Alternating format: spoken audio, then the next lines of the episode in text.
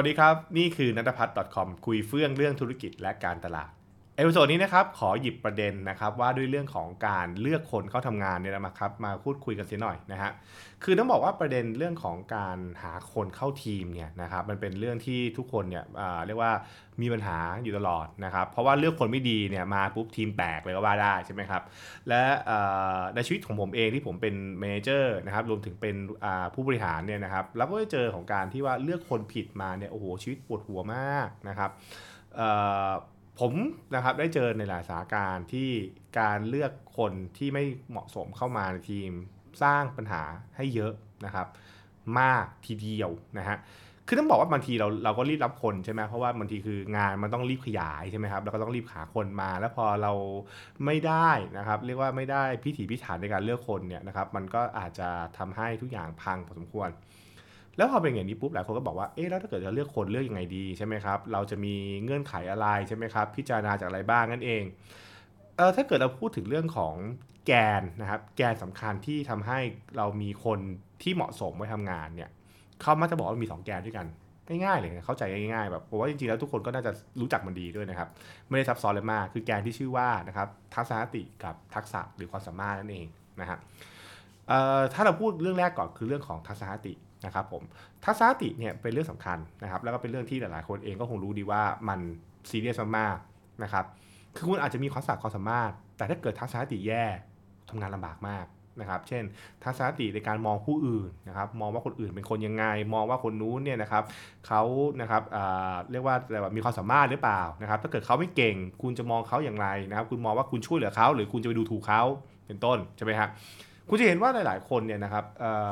ด้วยความที่มีทัศนคติที่แย่ มันเลยนำมาสู่พฤติกรรมแย่ๆในองค์กร พฤติกรรมแย่ๆในการทำงานต่างๆนะฮะเพราะฉะนั้นเนี่ยนั่นทำให้นะครับเวลาผมไปถามถามเรียกว่าเหล่าคนทำงานจำนวนมากเนี่ยนะครับ หรือผู้บริหารเนี่ยว่าจริง ๆ แล้วเรา care เรื่องไหนมากสุดเขาจะบอกว่าเรื่องเนี่ยเรื่องทัศนคติสำคัญมาก attitude mindset นะครับเป็นเรื่องที่ใหญ่มากและซีเรียสมากๆด้วยนะครับ แต่แต่น่าตลกนะนิดนึงคือถ้าเกิดว่าคุณมองกลับไปนะฮะคุณจะเห็นว่าเวลาเราทำงานจริงปุ๊บเนี่ยนะครับเวลาเราสัมภาษณ์คนเนี่ยส่วนมากไปโฟกัสเรื่อง portfolio focus ว่ามีความสามารถมีทักษะอะไรหรือเปล่านะครับแต่เราไม่ได้ให้ความสำคัญกับเรื่องของการเช็คเรื่องของแอดดิจูเท่าไหร่นักนะครับอันนี้เป็นเรื่องที่น่ากังวลนะนะครับ อย่าพูดเดี๋ยวหลายคนบอกเอ๊ะคุณแก่พูดมานี้เพราะคุณแก่เก่งไหมบอกผมก็ไม่ได้เก่งนะนะครับ ผมก็พลาดเรื่องนี้มาเยอะมาไม่น้อยนะครับนั่นทำให้มันจะเป็นต้องมีการเช็คหลายครั้งนะครับ คือการเช่นเอาคนในทีมมานั่งสัมภาษณ์ด้วยนะครับ เอาเอาเติร์ดปาร์ตี้มาเกี่ยวข้องเพียมาคุยกันนะครับว่าเออแล้วเขาเป็นมองแล้วเขาเป็นคนยังไงนะครับ หรือนะครับบางทีคือการเรียกว่านะฮะอาจจะเช็คจากคำถามเชิงจิตวิทยาหลายๆอย่าง นะครับเช็คจากบรรดาพวก Facebook โซเชียลต่างๆ อะไรอย่างเป็นต้นนะครับเพื่อดูว่าแล้วเขานะครับมีทัศนคติอย่างไรนั่นเองนะฮะอันนี้ก็ต้องบอกว่าเป็นการเช็คระดับที่เห็นภาพเลยคือทัศนคตินะครับส่วนอีกเรื่องหนึ่งก็คือเรื่องของความสามารถใช่ไหมถูกไหมครับก็คือว่า แล้วคนคนนี้มีความสามารถมีทักษะอะไรบ้างนั่นเองนะครับคือเป็นทักษะแบบกลางๆนะครับไม่มีทักษะแบบโดดเด่นมาก หรือเป็นทักษะเฉพาะทางอะไรอย่างนี้เป็นต้นใช่ไหมครับ ซึ่งอันนี้มันก็จะเป็นสิ่งที่จำเป็นเหมือนกัน เพราะว่าคือถ้าเกิดว่าคุณเอาคนที่เป็นทักษะพวกเรียกว่า generalist นะครับก็คือคนที่แบบว่าไม่ได้มีความแบบว่ามีความชำนาญพิเศษ แต่ถ้า general ปุ๊บเนี่ยคือมันก็สามารถที่จะรับมือกับสถานการณ์ต่างๆ ได้ง่ายนะครับก็คือเพราะว่าเป็นแบบเป็นพื้นฐานใช่ไหมฮะแต่ถ้าเกิดเราเอา generalist มาทำงานเนี่ย มันก็อาจจะขาดทักษะเฉพาะทางบางอย่างไปเหมือนกัน เช่นในบางโปรเจกต์เราจำเป็นต้องการที่จะขับเคลื่อนนะครับ หรือต้องการความชำนาญพิเศษมาช่วยพัฒนาบางอย่าง เพราะฉะนั้นคือเราต้องการคนที่ชื่อว่า specialist นะครับ หรือเราต้องการเป็นคนที่เก่งเรื่องนี้โดยเฉพาะเป็นต้น อย่างเช่นเวลาผมทำงานทีม digital marketing ก่อนสมัยก่อนของผมเนี่ยนะครับ บางทีผมต้องรู้ตัวว่าผมต้องการคนที่ชำนาญเรื่อง media โดยตรงนะครับ เพื่อมาแก้ปัญหาอะไรบางอย่าง เพราะฉะนั้นเนี่ยผมก็จะต้องกล้านะครับในการที่จะ ตัดทอนนะครับว่าเพราะนั้นคือเพราะคนที่เก่งมีเดียไม่ได้แปลว่าคนต้องเก่งเรื่องของคอนเทนต์หรือเก่งเรื่องของอ่าเรียกว่าเรียกว่าอะไรเรื่องของอนาลิติกอะไรอย่างเงี้ยเป็นต้นสมมตินะคือตัวนี้คือแบบว่าเขาเก่งเรื่องบางเรื่อง แต่เขาอาจจะไม่เก่งเรื่องบางเรื่องนะครับนะฮะแต่ถ้าเกิดว่าเขาเก่งเรื่องคอนเทนต์ผมอาจจะไม่ได้คาดหวังว่าเขาต้องเก่งเรื่องอนาลิติก นะฮะเขาอาจจะเก่งเรื่องของการสื่อสารเป็นต่างเป็นต้นนะครับถ้ามีเดียโอเคเมื่อกี้เมื่อกี้ผมพูดผิดนั่นคือ ถ้าเก่งเรื่อง media เนี่ย analytic อาจจะสำคัญ แต่อาจจะแบบว่าไม่ได้เรื่องของ content เรื่องของครีเอทีฟอาจจะไม่ใช่ใช่ไหมครับแน่นอนว่างานของคนที่ทำงานด้าน digital marketing เนี่ยจะมีคนหลายแบบเขาเรียกว่าคน general คือทำงานทุกอย่างนะครับ แล้วก็เป็นคนที่แบบว่าเหมือนเขาเรียกว่า well round นะครับ แต่อาจจะไม่ใช่ specialist นะฮะ และบางครั้งเราก็ต้องการ specialist ใช่ไหมครับ ถามว่าใครดีกว่ากันผมบอกตอบไม่ได้ มันขึ้นอยู่กับลักษณะของการวางโครงสร้างทีมนะครับ แล้วก็สถานการณ์ของบริษัทอยู่ เช่นบริษัทเนี่ยเป็นบริษัทที่ต้องการเน้น specialist เป็นต้นก็จะเป็นแบบหนึ่ง แต่ถ้าเกิดบริษัทที่แบบต้องการลักษณะของการเป็นแบบกลางๆนะครับ แล้วก็ทำได้ทุกอย่างนะครับ หาคนมาสามารถ handle ทุกอย่างได้ อันนี้ก็เรียกว่าเป็นอาจจะคนกลางๆได้ก่อนนะครับ แต่แต่มันแต่มันมันคนละอย่างจับฉาย จับฉายไม่เหมือนกันนะฮะจับฉายนี่คือแบบว่าเอาทุกอย่างนี่ก็อาจจะไม่ได้ดีอะไรเป็นต้นนี้ก็ต้องต้องเข้าใจด้วยนะครับเพราะฉะนั้นคือมันก็จะแบ่งเป็นแกนนี้อยู่เรื่องทัศนคติกับเรื่องของทักษะใช่ไหมครับอันนี้ก็คือหลักการง่ายๆแต่ว่า 2 อันนี้เนี่ยครับเมื่อมาพลอตเลยเนี่ยนะครับมันจะสนุกมากครับกูจะเห็นว่าเป็นการเป็นพลอตอ่าเรียกว่าเอาคอร์ดดันสี่คูณสี่แล้วกันง่ายๆนะครับอย่างรูปที่ถ้าเกิดว่าใครฟังผ่าน YouTube นะก็จะเห็นรูปนะครับก็คือ ทักษะติแย่ทักษะติดีนะครับทักษะดีทักษะแย่ เป็นต้นก็พับเป็นกล่อง2คูณ2นี่แหละง่ายๆนะครับแน่นอนว่าถ้าเป็นกล่องนะครับที่ชื่อว่าทักษะติดี แถมทักษะดีอีกอู้นี่ talent เลยนะครับนี่คือคนที่เราอยากได้มากใช่ไหมครับก็คือเป็นคนที่เราคิดว่าเป็นคนจำเป็นมากๆแหละนะครับแต่ทีนี้ถ้าเกิดว่าแล้วถ้ามันไม่ได้อะคุณแกใช่ไหมครับมันก็ต้องมองแล้วนะฮะคุณจะเอากลุ่มทัศนคติแย่ ทักษะดี นะครับหรือทัศนคติดีทักษะแย่ใช่ไหมฮะคือในชีวิตจริงมันคงไม่ถึงขั้นแบบเป็นเป็นขาวกับดำนะมันก็คือเป็นเหมือน range นะฮะก็คือเป็นแบบว่าเป็นแบบเทาเทาเทามากเทาน้อยแล้วก็ว่าไปใช่ไหมครับก็คือปรับแล้วก็ต้องมานั่งดูกันนะครับซึ่งแน่นอนถ้าเกิดว่าคนไหนก็ตามที่วิ่งไปสู่ไอ้กลุ่มที่เรียกว่าทัศนคติแย่หาทักษะแย่เนี่ยตัดทิ้งไปก่อนได้เลยนะไม่ไม่ควรจะมีนะฮะนะครับเพราะว่าคือ1งานก็ทำไม่ได้ 2 คืออทักษะมันก็แย่ด้วยนะครับคือแบบว่าทัศนคติก็แย่อีกก็คือพังกันไปใหญ่นะครับ อืม ทีนี้พอเราก่อเป็นแบบนี้ปุ๊บเนี่ยแน่นอนว่าสิ่งที่เราพยายามทำคืออะไรนะครับต้องบอกว่านะครับต้องบอกว่าผมไม่ได้มีคำตอบตายตัวนะ แต่ให้คิดตาม ถ้าเรารับคนเข้าคนในทีมเนี่ยนะครับหากเรารับคนทักษะติดีและทักษะไม่ได้สูงมาก แน่นอนข้อดีคือการเป็นทีมเวิร์กนะครับการทำงานในทีมอาจจะไม่ได้มีปัญหาเยอะนะครับ แต่เราอาจจะต้องเหนื่อยเยอะในการขุนนะขุนและทำให้เขามีความสามารถ นะครับอันนี้ก็อาจจะเป็นสิ่งที่ทำให้เรียกว่าในองค์กรเนี่ยนะครับอาจจะเรียกว่ามีปัญหานิดนึงนะครับคือแบบว่าบางทีคือ performance อาจจะไม่ได้อย่างที่ต้องการเป็นต้นนะครับนั่นนั่นคือคนที่เรียกว่าทักษะดีๆ แต่ทักษะอาจจะไม่ดีนะครับทักษะอาจจะน้อยเป็นต้น องค์กรแล้วมันเรื่องก็เริ่มต้องทำเทรนนิ่งกันเยอะมากทีเดียวนะครับอืมแต่ถ้าเกิดทักษะติแย่ทักษะดี อันนี้ก็ต้องมองว่านะครับ อาจจะเก็บเป็นเหมือนเป็นเหมือนใช่ไหมแหละเป็นเหมือนไพ่สำคัญนะครับ ในการที่จะใช้เพื่อแบบทำงานบางอย่างเป็นพิเศษนะครับ งานสำคัญอะไรบางอย่างเป็นต้น แต่ไม่เหมาะในการที่จะเอามาร่วมกับคนอื่นอะไรเงี้ยนะครับ อันนี้ก็ต้องมองว่ามันเป็นเป็นเหมือนอ่าคือคุณต้องหาที่อยู่ให้เขาอะนะครับเพราะไม่งั้นเนี่ยเดี๋ยวจะมีปัญหา เราเรามักจะเจอลักษณะแบบนี้กันเยอะคือทักษะ ทักษะดีและเก่งเก่งโคตรเลยนะครับนะฮะแต่ว่าทัศนคติแย่ปุ๊บเนี่ยแล้วก็เกิดท็อกซิกกันในองค์กรนะครับแล้วก็ทำให้คนที่ทักษะทัศนคติ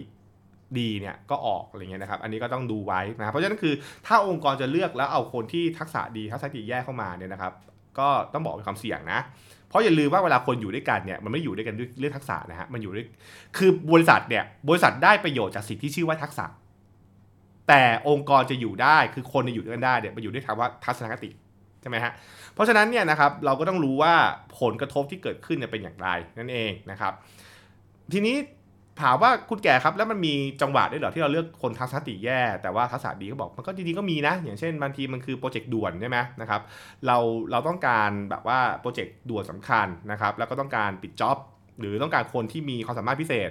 แล้วก็บอกโอเคงั้นก็พี่ก็เราเข้ามาแล้วกันแล้วพี่ก็อยู่ของพี่ไปทำงานอยู่ที่บ้านไปอะไรอย่างนี้เป็นต้นใช่ไหมอันนี้อันนี้ก็คือวิธีการแบบง่ายๆใช่ไหมฮะนะครับหรือการทำให้คนพวกนี้เขาเรียกว่าเขาเรียกว่าโซโล่โปรเจกต์ก็คือแบบว่าไปอยู่ของเขาเลยนะครับไม่ไม่ต้องมายุ่งเกี่ยวกับใครอะไรเงี้ยมันคือ เพราะว่ามันคือการกันไม่ให้อ่าเกิดปัญหานะครับเกิดปัญหากับผู้อื่นอะไรเงี้ยนะครับอันนี้ก็เป็นสิ่งที่หลายๆ คนเลือกทำนะครับแต่ถามว่าดีไหม ในระยะยาวมันอาจจะแปลกๆนะนะครับเพราะว่าสุดท้ายมันก็เหมือนก็ทำให้องค์กรถามว่าอ้าวแล้วทำไมองค์กรต้องมีคนแบบนี้อยู่อะไรเงี้ยใช่ไหมครับมันก็จะเป็นคำถามที่ฝ่ายบุคคลเองก็คงต้องต้องอธิบายด้วยเหมือนกันนะครับเพราะฉะนั้นเนี่ยถ้าเกิดว่าเรามองนะฮะถ้าเรามองจริงๆเนี่ยในถ้าเกิดในประสบการณ์ส่วนตัวผมนะประสบการณ์ส่วนตัวผมเนี่ยองค์กรที่สามารถอยู่แล้วนะครับ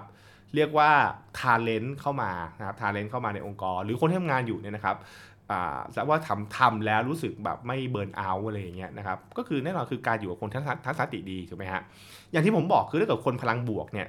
ในองค์กรมันจะบวกไปด้วยโดยธรรมชาตินะครับคือมันอาจจะไม่ performance ดีที่สุด แต่อย่างน้อยคือมันพยายามที่จะโต มันพยายามที่จะก้าวหน้าพยายามที่จะทำอะไรเป็นต้นนะครับแต่ถ้าเกิดเราอยู่ในองค์กรที่เป็น toxic อะนะฮะคือมันอาจจะ performance โหดสุดๆเลยนะคือแบบว่าโอเคมัน lead บริษัทคือ และนี่คือเหตุผลว่าทำไมหลายๆองค์กรเก็บ toxic people ไว้ด้วยนะเพราะ toxic people พวกนี้คือคนที่มีความสามารถเก่งมากนะครับแล้วก็แบบว่าเอ้ยองค์กรบอกเอ้ยไม่เป็นไรเอา performance เป็นหลักนะครับแล้วเดี๋ยวค่อยหาคนแก้ใหม่ ซึ่งอันนี้คือนี่คือสิ่งที่หลายองค์กรเลือกทำนะครับถามว่าผิดไหมผมบอกว่ามันก็ไม่มีคำตอบว่าถูกผิด เพราะองค์กรเลือกเป็นแบบนั้น แล้วองค์กรก็ต้องใช้วิธีการหาคนใหม่เติมเข้าไปเรื่อยๆเติมเข้าไปเรื่อยๆเพราะว่าองค์กรสนใจเรื่อง performance เป็นหลัก เพราะฉะนั้น แน่นอนคนพวกนี้ก็จะอยู่ได้นะครับ เพราะว่าอยู่ด้วย performance ไงนะครับ แล้วก็ไม่สนเพื่อนร่วมงาน สนแต่เรื่องผลประโยชน์ตัวเองก็คือ benefit ของตัวเองก็คือเช่นเรื่องของเงินเดือนเรื่องของเรื่องของโบนัสคอมมิชชั่นอะไรก็ว่าไป อันนั้นก็ไม่แปลกนะครับ ผมว่าไม่แปลกนะฮะแต่ว่าองค์กรก็ต้องเข้าใจได้ว่า เพราะเมื่อมีคนแบบนี้ องค์กรก็ต้องเห็นภาพว่า culture ตัวเองจะเป็นยังไง ซึ่งอันนี้มันจะต่อไปเรื่อยๆ มันจะมันจะเป็นเหมือนทุกอย่างมันจะ connect กันไปเรื่อยๆนะครับเพราะว่ามันเลยกันมานะครับ อะเพราะฉะนั้นคือนั่นคือสิ่งที่สิ่งที่หยิบมาคุยกันนะครับว่าเวลาเลือกคนเข้าทีมคุณก็ไปเลือกแล้วกันนะครับว่าคุณจะเอาแบบไหนคุณจะเอา attitude นะครับหรือคุณจะเอา capability คือความสามารถนะฮะแน่นอนคือได้มาทั้งคู่ก็ดีนะครับแต่ถ้าเกิดไม่ได้ก็จะเลือกมุมไหนก็เอาแล้วกันนะครับแต่ถ้าเกิดไม่ได้ทั้งคู่ก็อย่าไปเอาเขาเลยนะคือคืออย่าอย่าอย่าเลยนะครับมันมันไม่ดีหรอกเนี่ยนะครับมันเอามาก็แบบสุดท้ายก็คือพังเปล่าๆนะครับ อันนี้ก็อ่าขอให้ เรียกว่าดูไว้นะครับแล้วก็แล้วลองคิดตามมันเอง จริงๆมันจะมีซอรี่ต่อนะครับว่าแล้วถ้าเกิดว่าคนอยู่กล่องนี้จะพัฒนายังไงอยู่กล่องนี้พัฒนายังไงอะไรอย่างเงี้ยนะครับกล่องนี้ต้องแก้ไขอะไรบ้างเอง แต่ประสบการณ์ส่วนตัวผมนะ แก้ไขเรื่องความสามารถเนี่ยพอไหวนะแต่แก้เรื่องทัศนคติเนี่ยผมบอกเลยแก้ยากมาก แก้ยากมากจริงๆมันแบบโอ้โหการแก้แก้การแก้ปัญหาทัศนคติเนี่ยนะครับผมบอกง่ายๆเลยฮะอันนี้ผมพูดแบบซื่อๆนะพ่อแม่เขายังแก้ไม่ได้แล้วเราไปแก้เราไปแก้เขาถูกปะ ช่ไหมฮะเออแบบว่าโอ้มันมันมันมันแบบมันต้องใช้เวลาพอสมควรนะครับ ก็อันนี้ก็คิดไว้แล้วกัน แต่ว่าทั้งหมดนี้ทั้งมวลก็อย่างที่ผมพูดอยู่ที่แนวทางขององค์กรว่าจะรับอะไรมานะครับ แล้วคุณจะไม่แปลกใจโดยธรรมชาตินะฮะองค์กรที่หัวเป็นยังไง ก็มักจะเอาทัศนคติแบบนั้นเข้ามา เป็นเรื่องธรรมชาติแหละครับมันมันเป็นเรื่องที่คุณจะเจอบ่อยๆว่าแบบว่าหัวเป็นยังไงหางก็เป็นแบบนั้นนะครับนะฮะแต่ก็อันนี้ก็รู้ไว้นะครับ ในอีกมุมหนึ่งเล่าปิดท้ายนะครับ ถ้าเกิดคุณฟังถึง episode นี้คุณจะคุณจะเห็นว่าสิ่งสำคัญคือผมจะเตือนเสมอว่าทัศนคติเป็นเรื่องสำคัญ แปลว่าให้ความสำคัญกับเรื่องนี้ในการสัมภาษณ์งาน และคัดเลือกคนเยอะๆ พยายามเช็คบ่อยๆ ผมชอบถามใน class training ผมเสมอว่า คุณว่ามามาเซ็ตสำคัญ แล้ววันนี้คุณเช็คยังไงว่าคนคนนี้มีมาเซ็ตถามเขาบอกน้องมีเกาน้องมีโกดมาเซ็ตไหม รู้ว่าเขาก็ตอบว่ามีอยู่แล้วถูกป่ะใช่ไหมเขาก็ตอบว่ามีนะน้องน้องเป็นคนที่คิดบวกคิดลบ คุณว่ามีใครตอบว่าคิดลบอะคงไม่มีถูกไหมฮะเขาก็ตอบคิดบวกถูกไหมคือเราถามตรงๆไม่ได้หรอก attitude เนี่ยนะครับมันสะท้อนมาจากสิ่งที่อ่าเรียกว่าอะพฤติกรรมอะไรต่างๆก็คือต้องไปต้องไปดูเรื่องนี้แอบนะครับเพราะฉะนั้นคนสัมภาษณ์งานก็ต้องรู้ชั้นเชิงนะในการกระเทาะสิ่งที่ชื่อว่า attitude ออกมาให้ได้นั่นเองครับ โอเคนะฮะนั่นก็คือสิ่งที่เอามาคุยกันใน episode นี้นะครับใครมีเทคนิคอะไรก็มาแชร์กันได้นะครับ แล้วก็ติดตามการ episode หน้านะครับ ว่าจะหยิบเรื่องไหนคุยกันอีกนะฮะสำหรับวันนี้ สวัสดีครับ